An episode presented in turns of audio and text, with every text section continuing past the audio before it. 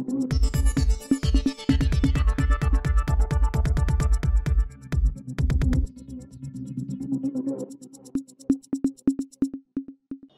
இது news focus Tamil. இன்றைய நேர்காணலில் நம்முடன் இணைந்திருக்கும் சிறப்பு விருந்தினர் மூத்த பத்திரிகையாளர் தரசு ஷியாம் அவர்கள். வணக்கம் சார் வணக்கம் அன்பழகன். சார் நடந்து முடிஞ்ச இந்தியா பாகிஸ்தான் கிரிக்கெட் மேட்ச் அந்த மேட்ச்ல பாகிஸ்தான் வீரர்கள் அவுட் ஆகி வெளியே போகும்போது கேலி குரலும் கிண்டலும் எந்த- எந்திரிச்சிருக்கு. குறிப்பா முகமது ரிஸ்வான் எல்லாம் கிளம்பும்போது வந்து ஜெய் ஸ்ரீராம் கோஷம்லாம் எழுப்பி எழுப்பப்பட்டிருக்கு. சமூக வலயத்தில் கடும் சர்ச்சைக்குள்ளா இருக்கு இந்தியா மீதான ஒரு பார்வையே மாறி இருக்கு அப்படிங்கிற அளவுல பெரிய அளவில் ஒரு பேசுபொருளுக்குள்ள மாறிட்டு இருக்கு எப்படி பாக்குறீங்க சார்? என்னை கேட்டால் இது கண்டிக்கத்தக்கது. என்ன காரணம் என்றால் விளையாட்டை விளையாட்டாக நாம் பார்க்க வேண்டும். சென்னையிலே நடந்த இதே போன்ற கிரிக்கெட் மேட்சில் கூட பாகிஸ்தான் வீரர்கள் வெற்றி பெற்றார்கள். பெரிய அளவுக்கு வந்து ஸ்கோர் செய்த போது சென்னை எழுந்து கைதட்டி அவர்களை உற்சாகப்படுத்தியது. விளையாட்டு விளையாட்டு தான் ஆனால் சமீப காலமாக இந்த போக்கு வட இந்தியாவில் அதிகரித்து வருவதை நான் பார்க்கிறேன். ரொம்ப கவலைக்குரிய ஒரு விஷயம்தான். குறிப்பாக அகமதாபாத்தில் நடந்தது. இன்னும் சொல்லப்போனால் இதற்கு முன்பே அகமதாபாத்தில் விளையாட வர மாட்டோம் என்றே வந்து பாகிஸ்தான் வீரர்கள் மறுத்திருக்கிறார்கள். ஏனென்றால் அவர்களுக்கு சில கசப்பான அனுபவங்கள் ஏற்பட்டதா? ஆனால் வேறு வழி இல்லை. அட்டவணை போடப்பட்டு விட்டது. எனவே அவர்கள் விளையாட நேர்ந்தது. இன்னும் சொல்லப்போனால் அதற்கு பிறகு பாகிஸ்தான் அணியின் சார்பாக பேசியவர் இதையெல்லாம் நாங்கள் எதிர்பார்த்ததுதான். ஆனாலும் இப்படி நடந்து கொள்வார்கள் என்பது இது ஒரு மோசமான பின்விளைவு என்றெல்லாம் வருத்தப்பட்டிருக்கிறார்கள் பொதுவாக பாகிஸ்தானிலும் இதே போன்ற சில சம்பவங்களை நாம் பார்க்கிறோம். இதே நிஸ்வான் மைதானத்திலேயே வந்து தொழுகை நடத்தினார். ஆனால் அது வந்து ஒரு ஆட்டம் துவங்குவதற்கு முன்பு அல்லது ஆட்டத்தின் நடுவே. இங்க அகமதாபாத்திலே நடந்த ஆட்டத்திலே சமீபத்தில் வந்து அவர் தொழுகை நடத்தியதும் இதே மாதிரியான ஒரு சர்ச்சைக்குள்ளானது. பொதுவாக விளையாட்டையும் மதத்தையும் கலக்கக்கூடாது. உலகம் முழுவதும் நீங்கள் பார்த்தீர்கள் என்றால் விளையாட்டும் மதமும் கலக்கிறது. அமெரிக்காவிலே வந்து மூன்று நான் அங்கு ஜேர்னலிசம் பயிலும் போது மூன்று பெரிய அளவுக்கான ஸ்போர்ட்ஸ் ஈவெண்ட் அதாவது ஒன்று வந்து ஃபுட்பால் இன்னொன்று இந்த ரக்பி மாதிரியான ஒரு ஆட்டம் மூன்றாவது இந்த பேஸ்பால் என்று சொல்வார்கள். இங்க பேஸ்பால் இங்கே கிடையவே கிடையாது. இந்த மூன்று ஆட்டத்திலும் எப்போதுமே வந்து மதம் கலந்து விடும் கலந்து விடும் ஆனால் வந்து அங்கே அதை கொஞ்சம் பொருட்படுத்த மாட்டார்கள். காரணம் வந்து மோஸ்ட்லி பல்வேறு மதங்கள் கலந்த ஒரு கலப்பின நாடு என்று அதை சொல்ல முடியாது. எனவே பொருட்படுத்த மாட்டார்கள். உலகம் தோன்றிய காலத்தில் அதாவது ஒலிம்பியாட் அதிலிருந்து நீங்கள் பார்த்தீர்கள் என்றாலும் விளையாட்டோடு மதம் கலக்கிறது. ஆனால் அது பொதுவாக நல்லது அல்ல என்பதுதான் எனது கருத்து. இந்த இடத்துல உதயநிதி அவர்கள் ஒரு ட்வீட் போட்டிருந்தார். அதற்கு பெரிய அளவுக்கு வந்து ஆதரவு தென்பட்டது சமூக வலைதள உலகிலே. சில கமெண்ட்டுகளை எதிர்த்து நான் பார்த்தேன். பாரதிய ஜனதாவை சேர்ந்த நண்பர்களின் கமெண்ட்டுகளை எதிர்த்து நான் பார்த்தேன். அவர்கள் பெரும்பாலும் ஜெய் ஸ்ரீராம் என்று சொல்வதற்கு இந்தியர்களுக்கு உரிமை இருக்கிறது என்று சொல்லியிருக்கிறார்கள். அதுவே கூட ஒரு தவறு என்னவென்றால் ராமாயணம் என்பது இந்தியாவில் ஏராளமான ராமாயணங்கள் இருக்கின்றன. அது எல்லோரும் நன்றாக புரிந்து கொள்ள வேண்டும். இன்னும் சொல்லப்போனால் நான் ஒரு சமண தமிழ் இலக்கியங்களையும் சமணத்தையும் வந்து ஒப்பீடு செய்து ஒரு இலக்கிய இதழிலே இருபது வாரம் ஒரு இருபது இதழ்கள் வந்து ஒரு தொடர் எழுதினேன். பெரிய தொடர் அது பயணத்தொடர் அதுல வந்து சமண ராமாயணம் பற்றி எழுதியிருக்கிறேன். சமண ராமாயணத்தில் அதுல ராவணன் மகள் வந்து சீதை என்று வரும். தன் நாட்டை காப்பாற்றுவதற்காக சீதையை கவர்ந்து கொண்டு வந்தான் ராவணன் என்று வரும். ராவண வழிபாடு இருக்கிற ஜார்க்கண்ட் மாநிலம். ஜார்க்கண்ட் மாநிலத்தில் ராவண வழிபாடு இருக்கிறது. ராம்லீலாவை அவர்கள் எதிர்க்கிறார்கள்.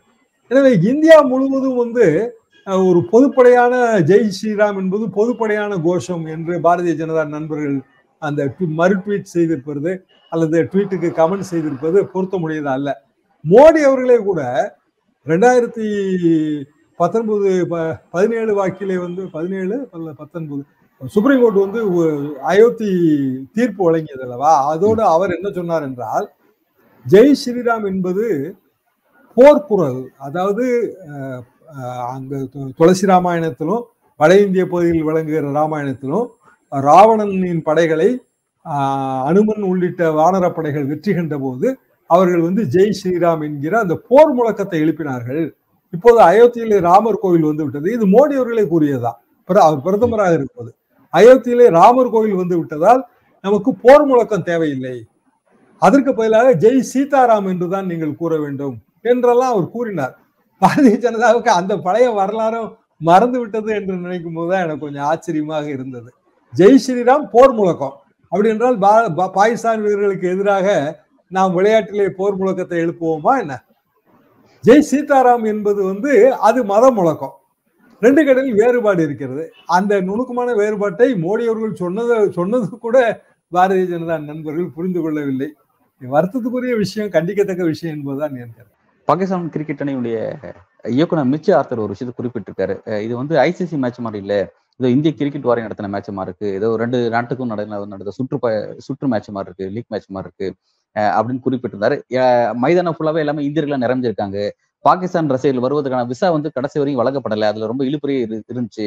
இந்த அரசியல் வந்து ரொம்ப சங்கடத்தை உண்டாக்குதுன்ற மாதிரி அவர் வந்து சொல்லியிருந்தாரு. எப்படி பாக்குறீங்க சார் அவர் கருத்து? சரிதான். பாகிஸ்தான் பாகிஸ்தானில் பாகிஸ்தானிலிருந்து இங்க வந்து அந்த மேட்சை பார்ப்பதற்கு விசா கடைசி வரைக்கும் இழுத்தடித்தார்கள். தரவே இல்லை. அதனால் வந்து பெரிய அளவுக்கு பாகிஸ்தான் வீரர்கள் இருப்பதற்கு வழி இல்லை. இந்தியா பாகிஸ்தான் மேட்ச் எப்போதுமே உங்களுக்கே தெரியும். அது இந்தியா அகில இந்தியாவிலுமே அது ஒரு பெரிய பரபரப்பை ஏற்படுத்தும். காரணம் அந்த கிரிக்கெட்டிங் உலகத்திலே வந்து இரண்டு நாடுகளும் நேர் எதிர்நிலையில் இருந்திருக்கின்றன. இந்தியாவும் பலமுறை ஜெயித்திருக்கிறது பாகிஸ்தானும் பலமுறை ஜெயித்திருக்கிறது. அப்படி இருக்கும்போது முழுக்க முழுக்க இந்திய இந்தியர்கள் நிரம்பிய ஒரு மைதானம் பாகிஸ்தான் வீரர்கள் ஆடுகிறார்கள். பாகிஸ்தான் வீரர்கள் வந்து தோற்று போயிருந்தாலும் அவர்களை நாம் உற்சாகப்படுத்தி இருக்க வேண்டும். அதுதான் வந்து ஒரு சிறந்த நாகரிக பண்பாடாக இருக்கும். பிரதமர் மோடி உலகமே ஒரு குடும்பம் வசுதேவ குடும்பம் என்றெல்லாம் வந்து அவர் பெரிய அளவுக்கு பேசுகிறார்.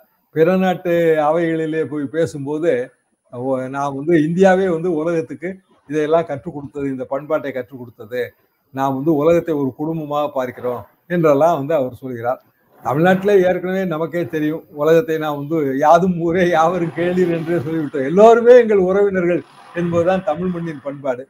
அப்படியான ஒரு சூழ்நிலையில் உலகமே குடும்பம் என்றான பிறகு ஒரு க- ஒரு நாட்டின் விருந்தினர்களாகத்தான் நமது நாட்டின் விருந்தினர்களாகத்தான் பாகிஸ்தான் வீரர்கள் இங்கு வருகிறார்கள். ஐசிசி நடத்துகிறது. அது அவர் சொன்னது சரிதான். அப்படி இருக்கும்போது அவர்கள் வந்து தோற்று போயிருந்தாலும் அவர்களை அவர்களை கேலி செய்கிற விதமாக கிண்டல் செய்கிற விதமாக இத்தகைய முழக்கங்களை எழுப்ப வேண்டிய அவசியமே இல்லை. கைதட்டி பாராட்டலாம். அதுல என்ன தவறு இருக்கிறது? அவர்கள் வந்து நம்ம அவர்களும் இந்தியாவிலே ஆயிரத்தி தொள்ளாயிரத்தி நாற்பத்தி ஏழு வரைக்கும் எல்லோருமே ஒரே பெரிய உபகண்டத்தில் நாம் வாழ்ந்து வந்தோம். நமக்கு காமன் ஷேர் இருக்கிறது. நமது நாகரிகத்திலே உதாரணமா சல்வார் கமீஸ் பாகிஸ்தானில் இருப்பவர்கள் அதை அணிந்து கொள்கிறார்கள். உணவு பாகிஸ்தான் உணவும் நமது உணவும் ஒன்று. நான் பஞ்சாபிலே பணியாற்றிய போது வேளாண்மை நிபுணராக இங்கு பணியாற்றினேன். இங்கிருந்து வந்து தூத்துக்குடியிலிருந்து உரமூடைகளை வந்து பெரிய ரயில் ரேக் என்று சொல்வார்கள். ஒரு முழு ரயிலும் உரமூடைகளை ஏற்றி பஞ்சாபுக்கு போக வேண்டும். பஞ்சாப் பஞ்சாப் ஹரியானா பகுதி ராஜஸ்தான் எனது பணியிடம். இதில் பஞ்சாபிலே வந்து அதை இறக்கி அந்த உரங்களை எல்லாம் வந்து பல்வேறு டீலர் பாயிண்ட்களுக்கு அனுப்புவோம். ஒரு குறிப்பிட்ட டீலர் பாயிண்ட்ல ஏகப்பட்ட வியாபாரம். எனக்கு ரொம்ப ஆச்சரியமாக இருந்தது. காரணம் வந்து அது ரொம்ப வறண்ட பகுதி. அங்க வந்து நிலப்பகுதியே கிடையாது சாகுபடியே கிடையாது. இங்க எப்படி இவ்வளவு உரம் விற்கிறது என்று பார்த்தால் பாகிஸ்தான் பார்டர்ல இருந்து அது பத்து கிலோமீட்டர். பாகிஸ்தானில் இருந்து விவசாயிகள் வந்து பஞ்சாப் உரக்கடைகளுக்கு வந்து உர மூடைகளை வாங்கி தலைச்சுமையாக பாகிஸ்தானுக்கு கொண்டு போய் விடுவார்கள் அப்படித்தான் அங்கு உரம் விட்டுறது தூத்துக்குடி உரம் பாகிஸ்தானில் விட்டுறது ஆயிரத்தி தொள்ளாயிரத்தி எழுபத்தஞ்சு எழுபத்தாறு வரலாறு. எதற்காக நான் சொல்கிறேன் என்றால் அப்படியான ஒரு நாடு தான் இது. பாகிஸ்தானும் நாமும் வந்து பங்களாதேஷ் யுத்தத்திலே மனக்கசப்புகள் நிறைய இருந்தாலும் நாம் அனைவருமே வந்து ஒரே உபகண்டத்தை சேர்ந்தவர்கள் ஒரே நாகரிகத்தை பின்பற்றுபவர்கள் ஒரே பல நேரங்களிலே மொழியும் ஒன்றுதான். பஞ்சாபி கலந்த மொழி வந்து பாகிஸ்தானிலும் பேசப்படுகிறது. பஞ்சாபி கலந்த இந்தி. இந்தி படங்கள் பாகிஸ்தானிலும் பெரிய அளவுக்கு பே- பெரிய அளவுக்கு பார்க்கப்படுகின்றன. அதேபோல நீங்க பங்களாதேஷ் என்று எடுத்துக்கொண்டாலும் வங்க மொழி வந்து ரெண்டு நாடுகளிலும் பேசப்படுகிறது. அனைவரும் ஒன்றாக இருக்க வேண்டும். ஆனால் அரசியல் காரணங்களுக்காக இப்படி மத உணர்வுகளை புகுத்துவது என்பது பாரதிய ஜனதாவின் வாடிக்கையாக இருக்கிறது. இதுதான் இதுல இருக்கிற சிக்கல். வெறுமனே தேர்தல் வெற்றிக்காக மத ரீதியாக விளையாட்டை பார்ப்பது சரியா? அது எப்படி சரியாக இருக்க முடியும்?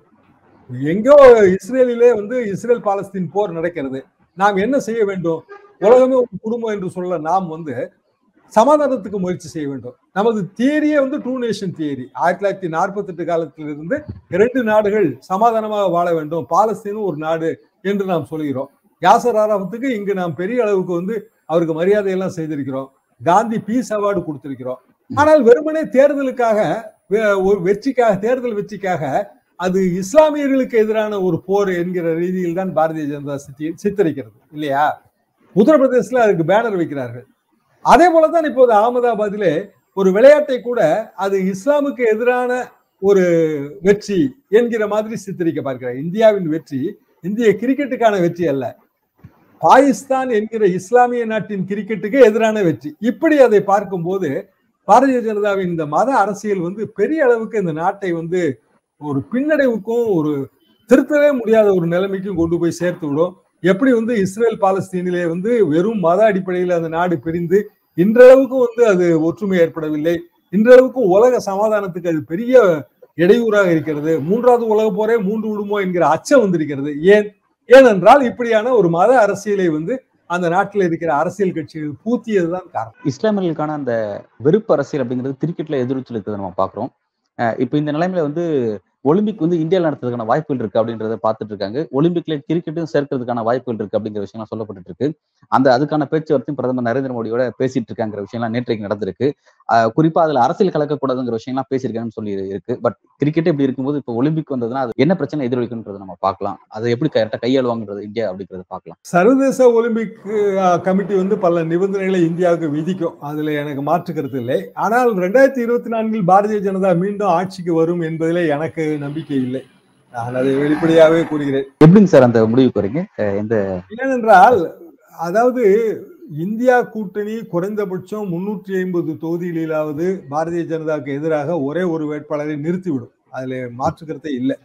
அப்படி நிறுத்தும் போது நீங்கள் வந்து தென்னகத்திலிருந்து பார்த்தீர்கள் என்றால் ஆந்திரா தெலுங்கானா ரெண்டிலும் வந்து பாரதிய ஜனதாவுக்கு வாய்ப்பு இல்லை. யார் வெற்றி பெற்றாலும் பாரதிய ஜனதாவுக்கு எதிரணிக்கு தான் போவார்கள். அது காங்கிரஸ் வெற்றி பெறாமல் ஜெகன் வெற்றி பெற்றாலும் சரி தெலுங்கானாவிலே காங்கிரஸ் வெற்றி பெறாமல் சந்திரசேகர ராவ் வெற்றி பெற்றாலும் சரி பாரதிய ஜனதாவுக்கு எதிரணிக்கு தான் அவர்கள் போவார்கள். தமிழ்நாடு உங்களுக்கே தெரியும். கேரளாவும் உங்களுக்கே தெரியும். கர்நாடகாவிலே இப்போ பாரதிய ஜனதா பல பலவீனமாக இருக்கிறது. ஒரு எதிர்க்கட்சி தலைவரை கூட இவ்வளவு நாளாக அவர்கள் போட முடியவில்லை? எதிர்க்கட்சி தலைவரே இல்லாமல் அங்கு வந்து சட்டமன்றம் நடக்கிறது. அப்படியான சூழ்நிலையில் தென்னகத்திலிருந்து அதாவது ஒரிசா ஒரிசா ஏற்கனவே ரெண்டு கூட்டணியிலும் இல்லை என்று சொல்லிவிட்டது. ஒரிசாவிலிருந்து கன்னியாகுமரி வரைக்குமான இந்த பறந்து விரிந்த நிலப்பகுதியிலே பாரதிய ஜனதாவுக்கு ஐந்து பத்து இடங்கள் கிடைத்தால் ஆச்சரியம். இல்லையா. அனைவருக்குமே தெரிந்த உண்மை.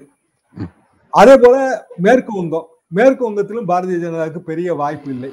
ஜார்க்கண்ட் ஜார்க்கண்டிலும் வாய்ப்பு இல்லை. வாய்ப்பு இருக்கிற மாநிலம் என்று பார்த்தால் உத்தரப்பிரதேசம் ஒரு எண்பது தொகுதி. அதே போல உத்தரகாண்ட். உத்தரகாண்டுக்கு அடுத்தாப்போல் இப்போது தேர்தல் நடைபெற இருக்கின்ற மத்திய பிரதேசம் ராஜஸ்தான் மற்றும் வந்து பீகார்.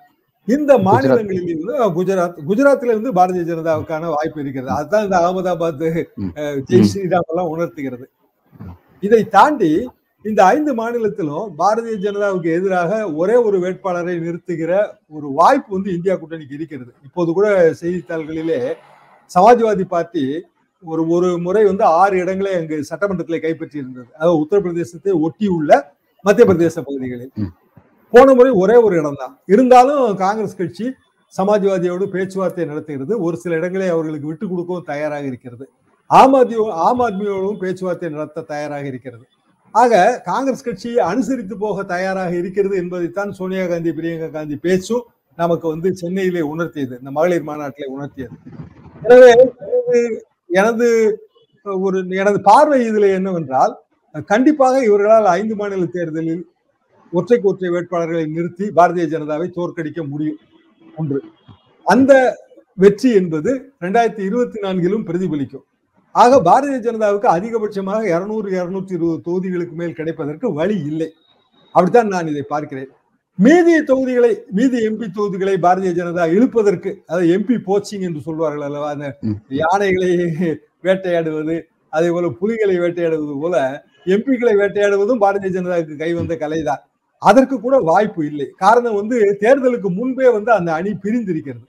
அதாவது ஒரு நூறு நூற்றி நாற்பது இடங்களில் ரெண்டு கூட்டணியும் இல்ல இந்தியா கூட்டணியும் இல்ல பாரதிய ஜனதா கூட்டணியும். இல்ல ஆனாலும் அங்கே வெற்றி பெறுகிறவர்கள் பாரதிய ஜனதாவுக்கு போக மாட்டார்கள் என்பது எனது பார்வை. எனவே பாரதிய ஜனதா வெற்றி பெறுவது என்பது வாய்ப்பு இல்லை. ஒலிம்பிக் கமிட்டியும் அந்த நிதர்சனங்களை எல்லாம் மனதிலே வைத்துக் கொண்டு முடிவெடுக்கும் என்பது எனது பார்வை. ரொம்ப ஒரு முக்கியமான ஒரு விஷயம் சார். அஹ் உங்களோட அரசியல் பார்வையை வரக்கூடிய ரெண்டாயிரத்தி இருபத்தி நாலு எப்படி நடக்கும் அப்படிங்கிறது குறிப்பிட்டிருக்கீங்க. என்னோட அடுத்த கேள்வி அப்படிங்கிறது பிரதமர் நரேந்திர மோடி ஓபிசி கம்யூனிட்டி சார்ந்தவரை இல்ல அப்படின்னு சொல்லிட்டு ஐக்கிய ஜனதா தளமுடைய செய்தி தொடர்பாளர் நீரஜ்குமார் வந்து அவர் ஒரு செய்தியாளர் சந்திப்புல குறிப்பிட்டிருக்கிறாரு. அதனாலதான் வந்து அவர் சாதிவாரி கணக்கெடுப்புக்கு எதிராக இருக்காரு அப்படிங்கிற விஷயத்த விஷயத்தை பதிவு பண்றாரு. எப்படி பாக்குறீங்க? இல்ல ஜாதிவாரி கணக்கெடுப்புக்கு பாரதிய ஜனதா ஆரம்பத்திலிருந்தே எதிர்தான். அந்த இடத்துல நான் இவரது வாதத்தை ஒத்துக்கொள்ளவில்லை. ஏனென்றால் பாரதிய ஜனசங்கம் காலத்திலிருந்தே அவர்கள் ஜாதி வாரி கணக்கெடுப்புக்கு எதிரானவர்கள் தான் இந்து மதத்தின் ஒற்றுமை அப்படித்தான் அவர்கள் பார்வையே. ஏனென்றால் அந்த ஓட்டு வங்கி அப்படித்தான் உருவாகுது. இந்து மதத்துல பல ஜாதிகள் இருக்கு. மூவாயிரம் ஜாதி இருக்கு. மூவாயிரம் ஜாதியை வந்து பிரிச்சோம் அப்படின்னா இந்து மத ஒற்றுமை சாத்தியம் இல்லை. எனவே இந்து மத ஒற்றுமை தான் நம்ம பார்க்கணும். இந்துக்கள் இந்து மதத்துல இருக்கிற ஜாதி வாரி ஒற்றுமை நம்ம பார்க்க வேண்டாம். அது இயல்பாகவே அமைந்து விடும். இது பாரதிய ஜனதா ஜனசங்கத்தோட வழிமுறையே இதுதான். அந்த காலகட்டத்தில் எங்க கல்லூரி காலகட்டத்துல இப்படிதான் பேசுவாங்க. பாரதிய ஜனதாவும் அதைத்தான் பின்பற்றுது. ஆனா இந்த ஓபிசி பிரச்சனை அது என்னன்னா மோடி அவர்கள் ஆட்சியில் இருக்கும்போது அவர் சார்ந்த அந்த இனத்தை வந்து ஓபிசியில் அவர் சேர்த்தார் என்று ஒரு வாதம். இல்லை காங்கிரஸ் ஆட்சி காலத்திலேயே வந்து அது வந்து ஓபிசி பட்டியலில் சேர்க்கப்பட்டு விட்டது. அதாவது ஆயிரத்தி தொள்ளாயிரத்தி தொண்ணூத்தி நாலு காலகட்டத்திலேயே சேர்க்கப்பட்டு விட்டது என்று ஒரு வாதம். இந்த ரெண்டு வாதத்துல எது உண்மை என்பது நமக்கு தெரியாது. இது வந்து கிளைம் தான். அப்படி இருக்கும்போது அந்த அந்த அதுல வந்து காங்கிரஸ் மேலிடம் கூறுகிற அந்த கருத்துக்களை நம்ம அப்படியே முழுமையா ஏற்றுக்கொள்ள முடியுமா என்பது எனக்கு சந்தேகம். ஆனால் இப்போது அரசாங்க பதிவேடுகளின்படி மோடி அவர்கள் இருக்கிற அந்த அந்த கம்யூனிட்டி மோடியின் கம்யூனிட்டி என்பது ஓபிசி பிரிவில் தான் இருக்கிறது. அந்த ஓபிசி பிரிவுக்கு கொண்டு வந்தது மோடியா காங்கிரஸ் கட்சியா என்பதில் தான் மாறுபாடான கருத்து. பட் அவர் குறிப்பிடுறது என்னன்னா ஆயிரத்தி தொள்ளாயிரத்தி முப்பத்தி ஒண்ணுல பிரிட்டிஷ் பிரிவில் நடந்த சாதிவாரி கணக்கெடுப்பு குறிப்பிட்டு அப்ப வந்து அந்த மோத் காஞ்சி அப்படிங்கிறது வந்து சொல்றாரு. முடியாது இல்லையா? ஏன்னா பிரிட்டிஷ் பீரியட்ல இருந்த பல ஜாதிகள் இன்றைக்கு வந்து பிற்படுத்தப்பட்டோர் பட்டியல்ல இருக்குல்ல? தமிழ்நாட்டுல இருக்கு. ஏராளமான ஜாதி இருக்கு இல்லையா. தமிழ்நாட்டுல வந்து எம்பிசிக்குள்ள வந்து எத்தனையோ ஜாதி புதுசா தான் வந்துச்சு. பிசிக்குள்ள எத்தனையோ ஜாதி எனக்கே நல்லா தெரியும். பிசிக்குள்ள வந்த ஜாதிகள். நான் காலேஜ் டேஸ்ல படிக்கும் போதெல்லாம் அந்த அவங்க எல்லாம் பிசிக்குள்ளேயே கிடையாது. ஐம்பது சதவீதம் எம்ஜிஆர் இடஒதுக்கீடு உயர்த்தும் போது நிறைய பிசிக்குள்ள வந்துட்டாங்க. அதனால பிரிட்டிஷ் பீரியடையும் இப்பவும் நம்ம ஒப்பிட முடியாது. அது தவறான ஒப்பீடு. நம்ம ஒப்பிடக்கூடியது என்பது என்னவென்றால் சுதந்திரத்துக்கு பின் என்றுதான் நம்ம ஒப்பிட முடியும். சுதந்திரத்துக்கு பின் ஒரு காலகட்டத்துல வந்து புதிதாக வந்து பிற்படுத்தப்பட்ட ஒரு நல்ல கமிஷன் புதிதான ஜாதிகளை வந்து அந்த பட்டியல் கொண்டு வந்திருக்கும். அதுல மோடி அவர்களின் ஜாதியும் ஒன்றாக இருந்திருக்கும். அது ஒரு பெரிய பாயிண்டாக எனக்கு தெரியவில்லை. அதாவது எதிர்க்கட்சி இந்தியா கூட்டணி எடுக்கக்கூடியது அந்த ஓபிசி ரிசர்வேஷன் விஷயத்த கையில் எடுக்கிறாங்க. சாதிவாரி கணக்கெடுப்பு கையில் எடுக்கிறாங்க. அதுக்கு எதிராக பிரதமர் மோடி என்ன வைக்கிறாங்க? பாஜக என்ன ஸ்டேட்மெண்ட் வைக்கிறாங்கன்னா பிரதமர் மோடியை ஓபிசி கம்யூனிட்டி சேர்ந்தவர் தான் அப்படின்னு சொல்லிட்டு எல்லா இடங்களும் கிளைம் பண்ணிட்டு இருக்காங்க. இப்ப இந்த ஐக்கிய ஜனதா தளத்தினுடைய இந்த கருத்து அப்படிங்கிறது மோடி பின்னடை செய்யுமா எப்படி பாக்குறீங்க அவரோட விஷயம்? என்ன இம்பாக்ட் ஏற்படுத்தும் பாக்குறீங்க? ஜாதிவாரி கணக்கெடுப்பு வந்து ரெண்டு பக்கமும் கூர்மையான கத்திங்க. காரணம் என்னவென்றால் அஹ், பிற்படுத்தப்பட்டோர்களில் பிற்படுத்தப்பட்டோர் பட்டியலில் இருக்கிற ஒரு சில ஜாதிகள் தான் அந்த முழு பலனையும் அனு அனுபவிக்குதுங்கிற ஒரு பார்வையும் இருக்கு. கிரீமி லேயர் நம்ம சொல்றோம் இல்லையா? அந்த. பார்வையும் இருக்கு. அப்போ ஜாதிவாரி கணக்கெடுப்போடு சேர்ந்து எக்கனாமிக் சர்வே நம்ம நடத்தி ஆகணும் பொருளாதார அடிப்படையில் நம்ம நடத்தி ஆகணும் அப்போ பீகாரோட சர்வேல பொருளாதார அடிப்படை இருக்குன்னு சொல்றாங்க. நம்மகிட்ட முழு ரிப்போர்ட் இல்லை. ஆனா மத்திய அரசாங்கம் சென்சஸ் எடுத்தா அது ஆட்டோமேட்டிக்கா வந்துடும் அப்போ மத்திய அரசாங்கம் ஜாதிவாரி கணக்கெடுப்பு பற்றிய சென்சஸ் எடுக்கணுங்கிறத இந்தியா கூட்டணி தன்னோட தேர்தல் அறிக்கையா வைக்கும். அதை வந்து கண்டிப்பாக இவர்கள் வைக்க மாட்டார்கள் பாரதிய ஜனதா. அதுக்கு பதிலாக அவங்க என்ன சொல்லுவாங்கன்னா ரோஹிணி கமிஷன் ரிப்போர்ட்டை வெளியிட்டு ரோஹிணி கமிஷன் ரிப்போர்ட்ல வந்து மிகவும் பிற்படுத்தப்பட்டோரிலும் பிற்படுத்தப்பட்டோர். அவர்களை பற்றிய புள்ளி விவரங்களை நம்ம திரட்டணும் என்கிற பாணியில் அவர்கள் அந்த அரசியலை கொண்டு செல்வார்கள் என்றுதான் நான் நினைக்கிறேன். எது எப்படி இருந்தாலும் பெண்கள் இடஒதுக்கீடோ ஜாதிவாரி கணக்கெடுப்போ ரெண்டாயிரத்தி இருபத்தி நான்கு தேர்தலில் முக்கியமான பரப்புரை பாயிண்ட்களாக இருக்கும். பல்வேறு கேள்விக்கு ரொம்ப ஆழமாவும் உங்களோட பதில்களை வழங்கியிருக்கீங்க. மிக்க நன்றி சார்.